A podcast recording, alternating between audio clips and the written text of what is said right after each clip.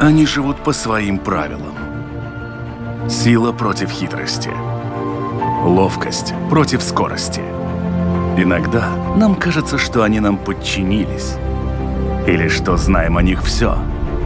Но чаще это не более чем заблуждение. О нас в жизни животных и о них в нашей жизни. В программе «Дикая натура».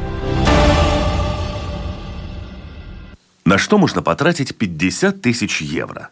Можно купить маленькую, но квартиру или дачу, можно купить весьма приличную машину, а можно сплавать на остров, разорить несколько птичьих гнезд и попасться на этом – в начале апреля в Латвии вступил в силу, пожалуй, самый резонансный приговор суда на тему природоохраны.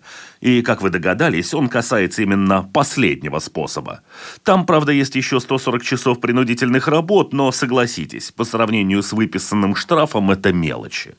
Что нужно знать, а главное, чего ни в коем случае нельзя делать, чтобы не оказаться в таком же, а то и в худшем положении, и поговорим в этом выпуске программы «Дикая натура». Меня зовут Дмитрий Шандро, и мой собеседник на этот раз орнитолог Руслан Матрозис. Руслан, здравствуйте. Здравствуйте. Итак, в общем-то, для Латвии об этом говорят орнитологи, об этом говорят юристы, об этом говорят, наверное, все, и журналисты, и я думаю, что и простые обыватели, кто прочитал, это такой вау-эффект, и, возможно, даже для кого-то станет таким душем, который поставит голову на место, да. 50 тысяч евро штрафа за, в общем-то, какие-то разрушенные, растоптанные, разломанные яйца. Это является, ну, какой-то совершенно небывалой цифрой, учитывая, что это не яйца птеродактиля.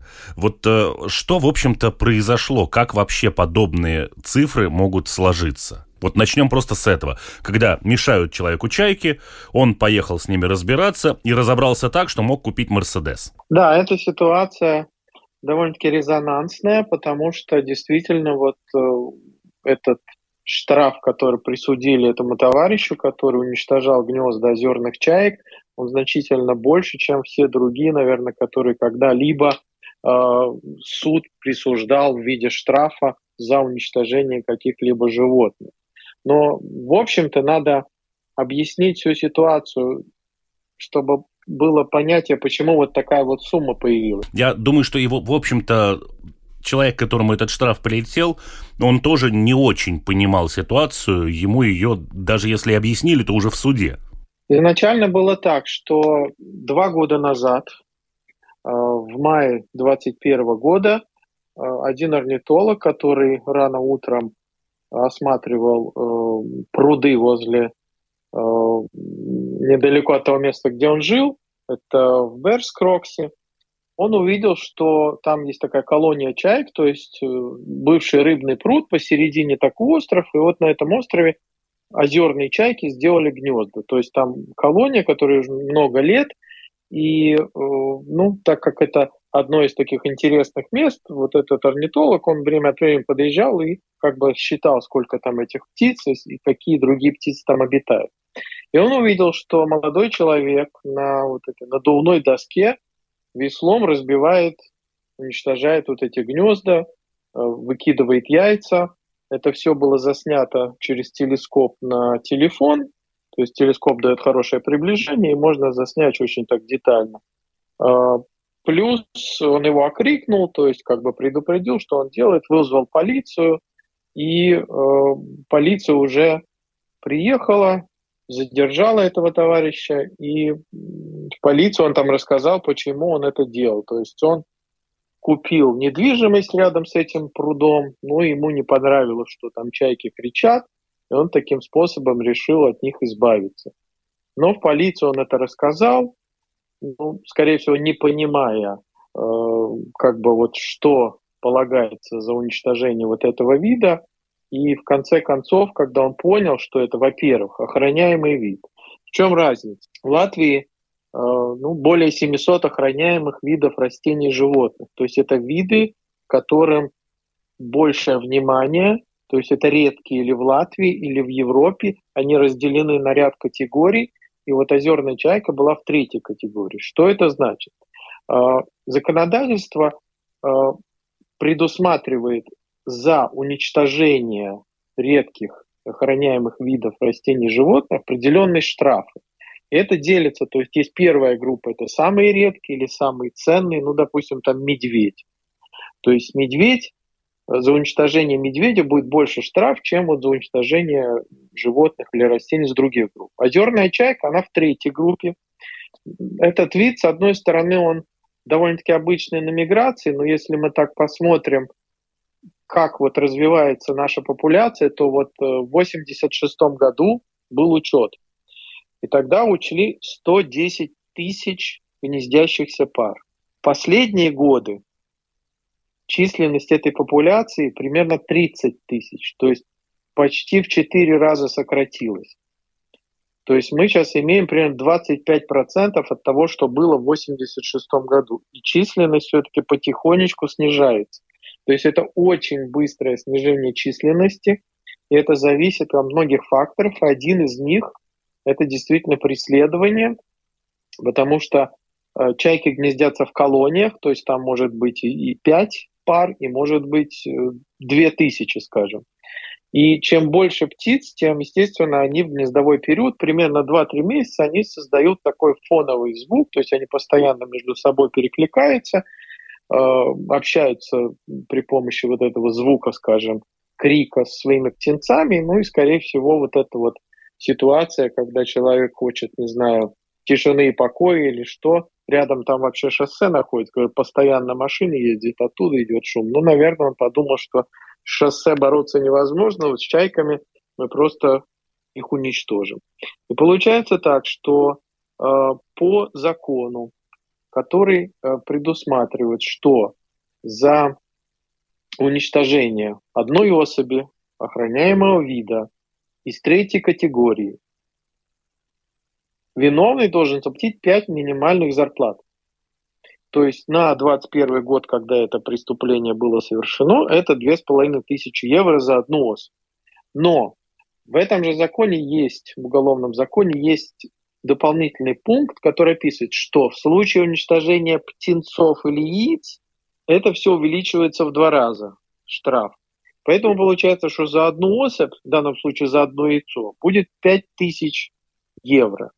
А так как э, этот гражданин уничтожил ну, скорее всего, многие десятки яиц, но в суде признали по видео ну, примерно 10 яиц. То есть поэтому получается 5 тысяч на 10, вот этот штраф 50 тысяч плюс 140 часов общественных работ. Ну, наверное, 140 часов в этом варианте не самая страшная часть наказания.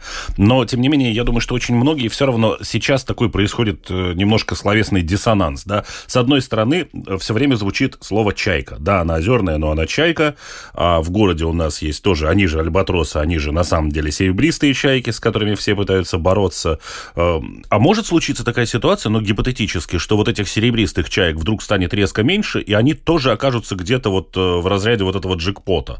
Ну, с серебристыми чайками немножко другая история. Этот вид, который может гнездиться и по отдельным парам, и может гнездиться в колониях. Немножко разные группы все-таки.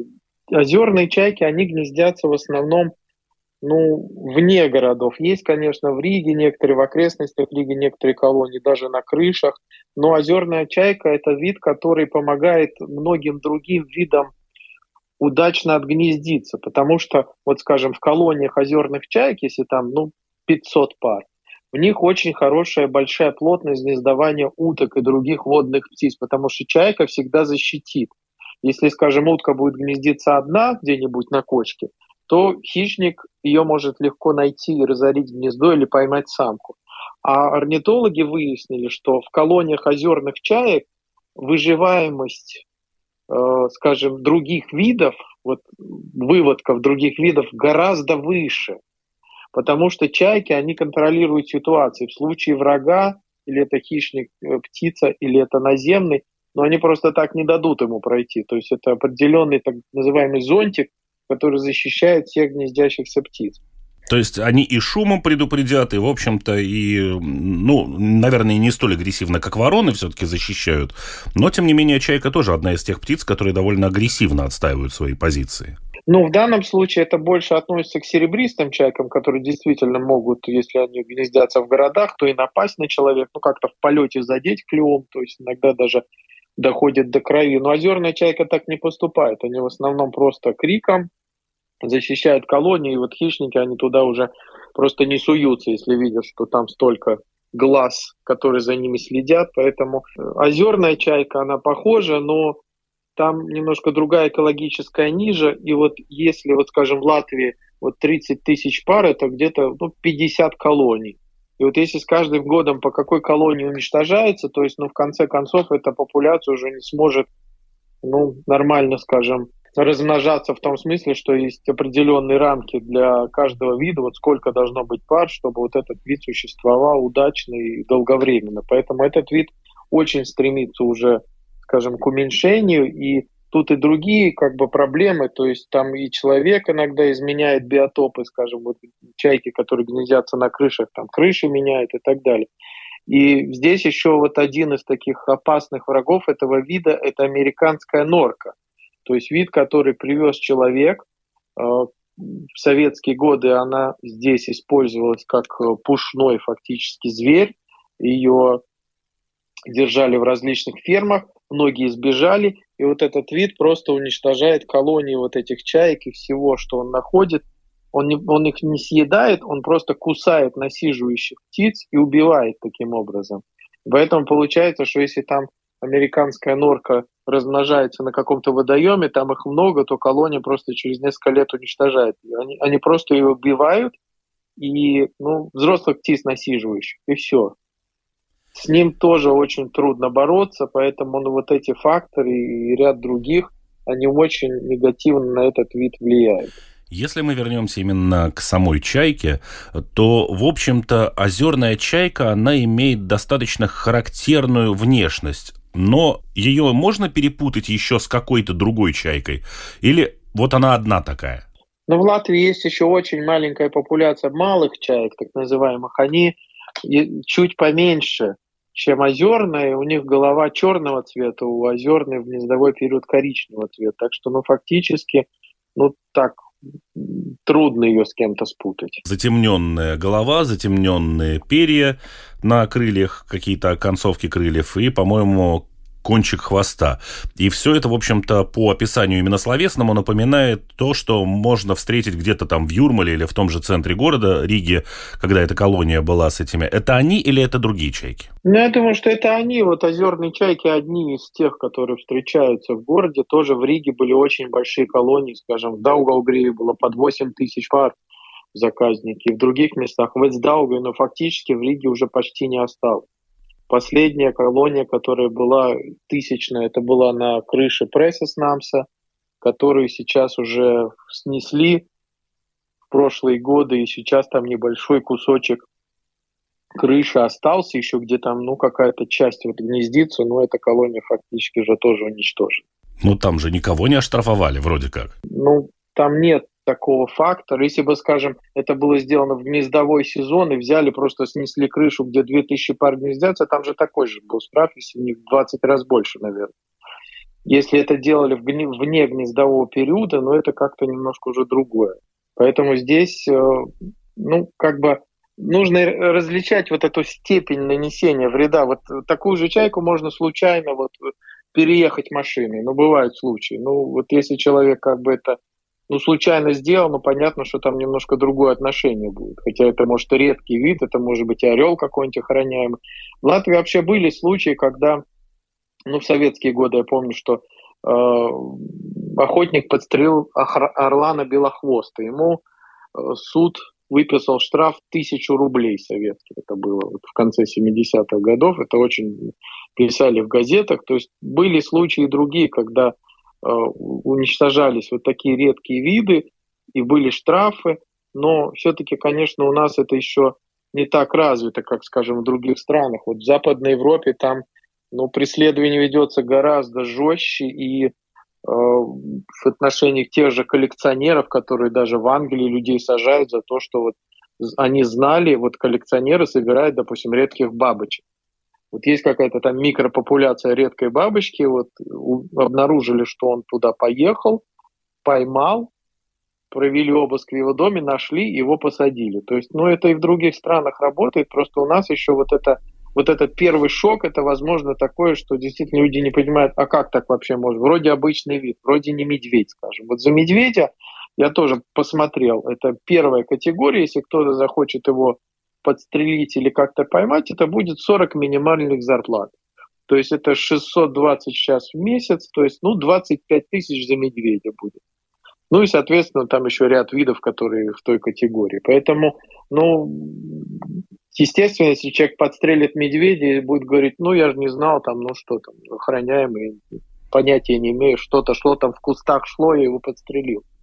Ну, наверное, такие случаи были, но все равно это ну, незнание закона не освобождает от ответственности. В данном случае ну, он даже не поинтересовался, вот, можно, нельзя, и что за это будет. И когда вот уже в полицию он это все рассказал, почему он это сделал, что ему чайки мешали, этот звук и так далее, он купил недвижимость и обнаружил, что там вот такая проблема, а уже когда понял, какой штраф за вот этот конкретный вид ему светит, он уже начал отказываться от своих слов, начал придумывать ситуации, что он там потерял дрон, там что-то на лодке пытался его найти и так далее. Но эксперты посетили это место, сфотографировали вот эти уничтоженные гнезда, яйца и так далее. То есть, ну, в данном случае есть фиксация этого преступления, поэтому суд вынес, ну, правильное решение по закону, Соответственно, подсчитали вот этот убыток, и ему, я не знаю, вот э, там дальше он э, подавал ли ин, высшую инстанцию вот, на рассмотрение этого это дело или нет, или если нет, тогда ну, придется выплачивать такую сумму. Ну, сейчас, наверное, не очень важно, подавал он или не подавал. У нас есть прецедент. И следующий момент вот какой. То есть э, вы, да, упоминаете периодически там медведя или орлана белохвоста. Но что касается крупных, э, например, млекопитающих или хищных птиц, как правило, люди к ним относятся с определенным пиететом, с уважением и так далее. Тем не менее, если мы вернемся, например, просто к птицам и вообще к пернатым как таковым, кроме озерной чайки, сколько? 95-96 видов в Латвии являются особо охраняемыми или охраняемыми видами?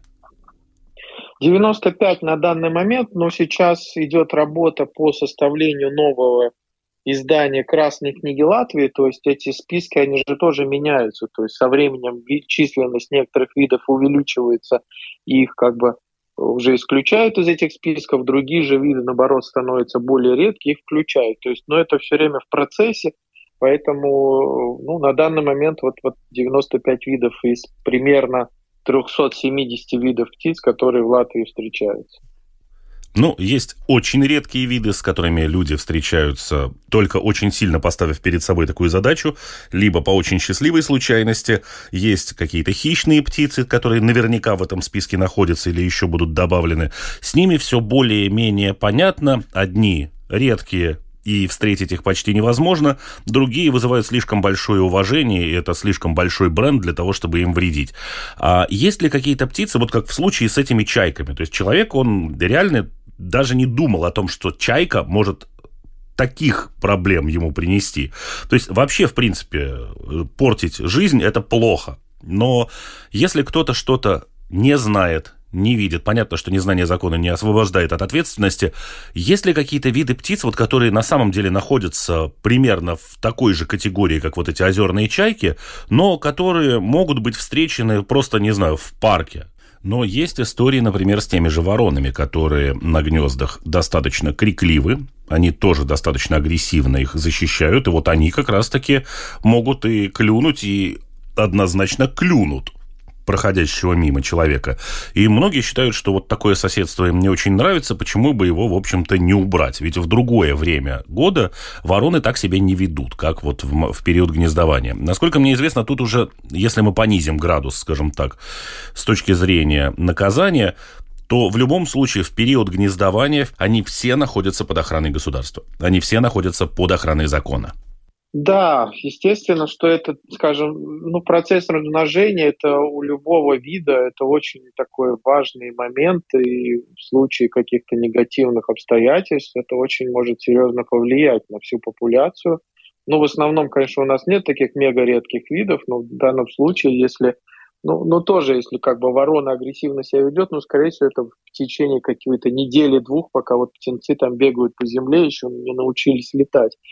Но, ну, с другой стороны, если человек начнет стрелять этих ворон, то есть, ну, это все равно будет ну, нарушение закона, несмотря на то, что это обычный вид, и, возможно, он действительно как-то пугает окружающих людей, но это не способ, как вот решить проблему. В данном случае там действительно нужно тогда поймать этого птенца, отнести куда-нибудь подальше от дорожки, допустим, где люди ходят, и все, и тогда эта проблема будет решена. Потом спокойно перебинтовать голову? Ну, на самом деле, ну, возможно, какие-то действительно случаи были, когда вороны или чайки, я вот я знаю, мне один раз действительно ударила ворона, но ну, крови не было, это просто я даже не заметил, я шел просто по дорожке асфальтной, и, скорее всего, там тенет где-то сбоку был. Но это, это не случай, когда человек действительно может получить какие-то серьезные травмы. Это больше такой шок от того, что почему вот я, за что мне.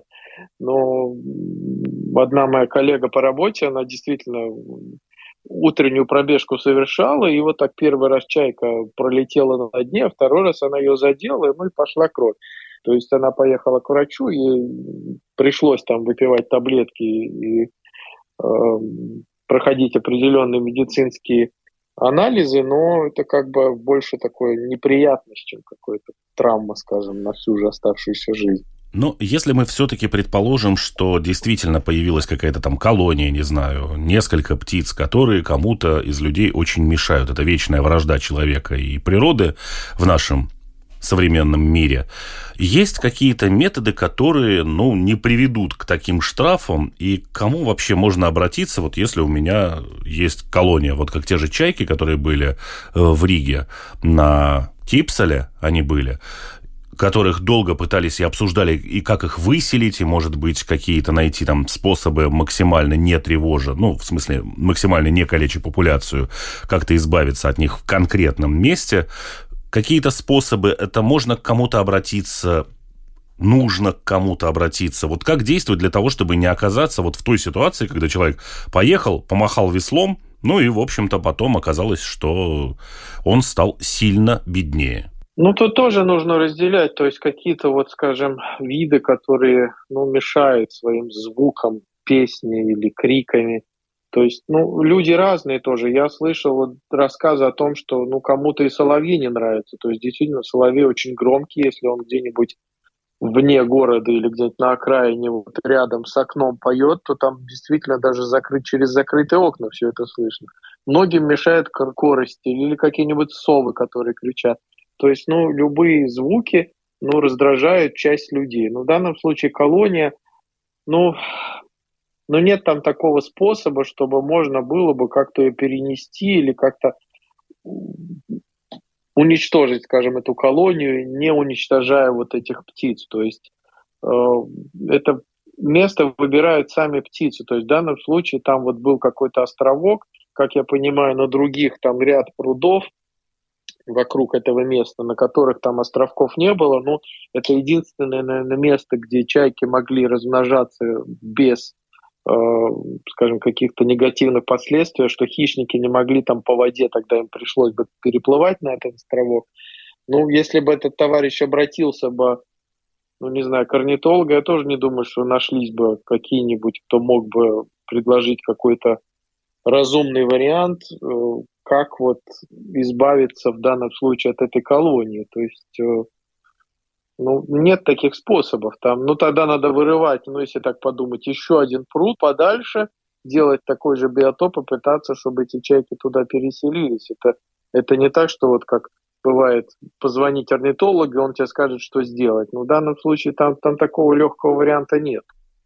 Это так, ну, если так брать, это нужно действительно тогда их вот какое-то другое место, более улучшенными условиями, то есть там нужно вложить примерно такую же сумму, наверное, чтобы вот это вот переместить в другое место, если оно вообще-то где-то поблизости есть. Ну, в общем, если как бы подытожить нашу беседу, то по большому счету, когда вы хотите купить там какую-то территорию, какую-то землю где-то, если для вас есть вопросы к обитающим там животным, птицам, еще кому-то, то стоит просто посмотреть, если там есть какой-то раздражающий вас фактор, то с ним нужно либо сожительствовать, либо просто искать себе другое место – бороться с природой на том месте, где она для себя выбрала какое-то приемлемое место для размножения, для того, чтобы создавать свои колонии, в общем-то, и незаконно, и бессмысленно. Ну, мы можем также это сравнить, скажем, если вот человек куда-нибудь покупает какой-нибудь дом в каком-нибудь населенном месте,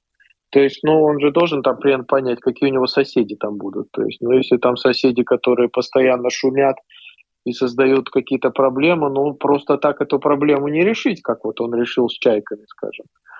Это будет также подсудное дело. Поэтому, ну, наверное, все-таки как-то надо посмотреть, что там вокруг. И, ну, ну, это какой-то, наверное, все-таки исключительный вариант, потому что ну, беситься из-за того, что там чайки кричат, ну, живя возле шоссе фактически, ну, как-то это трудно ну, разумно объяснить. Возможно, вот человек со стороны, который, не знаю, он решил купить дом, чтобы там была тишина, ну, там через два месяца тишина была бы. Чайки в районе Лига улетают, и там тишина. То есть, ну, 9 месяцев в году там будет тишина. Ну, будет там вот эти 2-3 месяца, когда эти чайки там гнездятся. Кстати, да, практически все ваши коллеги, кто связан каким-то образом с живой природой, не обязательно с птицами, говорят о том, что идиллическое представление городского человека о тишине живой природы, как он выйдет из города, и там будет просто тишь, гладь и луна, в общем-то, очень-очень далеки от правды. И очень многие на этом в какой-то момент э, испытывают какое-то неожиданное для себя раздражение? Ну вот те люди, которые покупают, вот, скажем, или дома, или квартиры возле озер, ну как-то они должны понимать, не то, что вот он выходит, там все красота, тишина, там будут постоянно птицы, там будут какие-то звери, там будут комары и другие насекомые, которые, ну, сделают эту жизнь, ну, во многих случаях, наверное, все-таки более невыносимой, если бы человек жил в городе, ну, где такого нету. То есть, ну, это вот эти факторы, ну, наверное, на комаров, комаров, скажем, уничтожить не так легко, наверное. То есть, чтобы уничтожить комаров, там нужно, чтобы пересохли все лужи в радиусе нескольких километров. То есть, ну, с этим бороться гораздо сложнее. Ну и в любом случае не стоит визуально недооценивать э, ценность для биотопа и для, в общем-то, природы того или иного существа, которое живет с вами под боком. Вам может казаться, что это какая-нибудь незначительная размером с канарейку птичка, а эта незначительная с канарейку птичка может на самом деле выполнять огромную функцию, и более того, она может быть невероятно ценной, невероятно редкой. Ну, скажем так, в западном мире, где вот эти природные биотопы ну, в гораздо худшем состоянии, вот где количество видов гораздо меньше, чем у нас. То есть, ну, те же бабочки, как вот пример биоразнообразия, то есть если больше видов, соответственно, там больше разных биотопов, где они могут размножаться, и это считается более большой ценностью. То есть к нам приезжают с Западной Европы, радуются, вот что, скажем, человек живет, и он видит вот из дома, выходя из дома, он может увидеть в течение года, скажем, там 50 видов бабочек. То есть это считается, наоборот, более ценное, если вот в том месте, где человек проживает, больше видов животных и растений. Не то, что вот как вот выходят в Англии, там вот английские газоны, ничего больше нет, кроме черных дроздов, воробьев и голубей. То есть, ну вот, наверное, все-таки у нас это еще не ценят, но может со временем как-то это будет э, этот процесс развиваться, и люди будут более ценить то, что еще у нас осталось из природы. И те же, ну, как бы пение птиц, не относиться к этому как к раздражающему фактору и включая у себя дома, не знаю, какую-нибудь музыку на всю катушку, чтобы просто вот не слышать этого. То есть, ну, наверное, это еще должно пройти время, чтобы большая часть вот нашего общества как-то поняла вот эту ценность природы для своего здоровья, как бы чистый воздух и природные звуки, не, не трасса, скажем, а вот именно то, что природное, и это, это больше как бы дает для здоровья, для какого-то душевного спокойствия человека. Ясно. Огромное спасибо, Руслан, за рассказ. Надеюсь, что очень многим стало немножко более ясной и, во-первых, ситуация, вот, о которой мы говорили, которая стала, в общем-то, сигнальной такой лакмусовой полоской для очень многих в Латвии, что с природой может бороться, оказаться настолько дорого, насколько никто даже подумать не мог. А, и опять же, очень хотелось бы, чтобы люди поняли, что, оказывается, вот эти раздражители, которые мы называем раздражителями, которые кричат, еще что-то делают, что для кого-то это на самом деле большой предмет зависти, потому что они готовы проехать многие-многие сотни километров для того, чтобы увидеть то, с чем у нас некоторые люди пытаются бороться иногда совершенно варварскими методами. Да, я думаю, что это действительно для вот самих вот людей, которые наблюдают за природой, орнитологов и других, этот случай все-таки действительно очень необычный.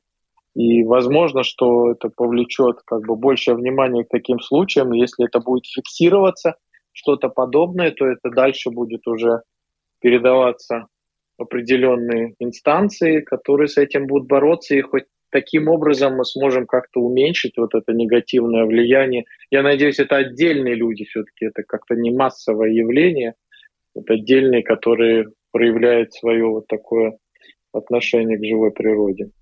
Ну, а тогда остальных призываем не быть равнодушными и все-таки понимать, что жизнь, она ценна, даже если это пока еще жизнь, которая находится где-то в яйце, или это какой-то совершенно маленький зверек, который еще не стал, там, не знаю, половозрелым или крупным хищником, не хищником, да неважно кем. Всего доброго. До свидания.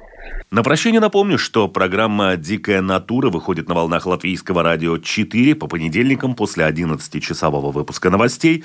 Повторы программы можно услышать во вторник ночью и в субботу после 13 часов – все выпуски программы доступны на сайте Латвийского радио 4 в разделе программы «Дикая натура». Кроме того, смотрите видео выпуски программы, если они случаются на одноименном канале на Ютубе, а также программа «Дикая натура» доступна на всех крупнейших подкаст-платформах. В случае с Ютубом и платформами не забудьте подписаться. До новой встречи! Они живут по своим правилам. Сила против хитрости – ловкость против скорости. Иногда нам кажется, что они нам подчинились, или что знаем о них все. Но чаще это не более чем заблуждение.